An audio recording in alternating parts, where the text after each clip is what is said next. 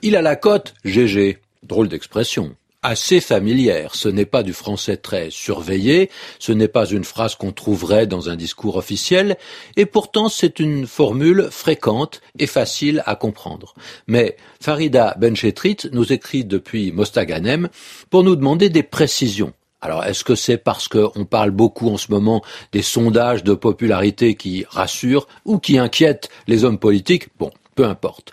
Le sens général de cette expression « il a la cote » est clair. Si Gégé a la cote, cela veut dire que, en ce moment, on en pense du bien. On l'apprécie, on l'aime. Et s'il n'a pas la cote, c'est qu'on en pense du mal, c'est qu'on s'en méfie. Mais justement, ce qui est important, c'est qu'il s'agit de ce qui se passe en ce moment.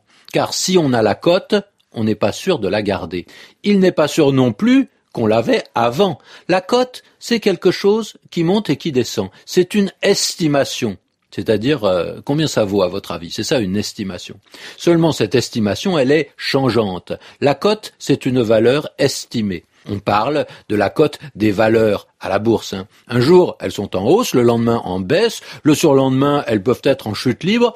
Ça, ça change, c'est variable. Alors, l'expression est étrange. Avoir la cote. On pourrait dire plutôt avoir une bonne cote, une cote élevée. Seulement, quand on ne précise pas, on sait que la cote est bonne. Et parfois, on parle même de cote d'amour. Pour un élève que son professeur aime bien, par exemple, parce que c'est un peu le chouchou. Et la cote d'amour, c'est quelque chose qui ne dépend pas vraiment du travail ou des résultats, mais d'une sympathie personnelle qui ne s'explique pas.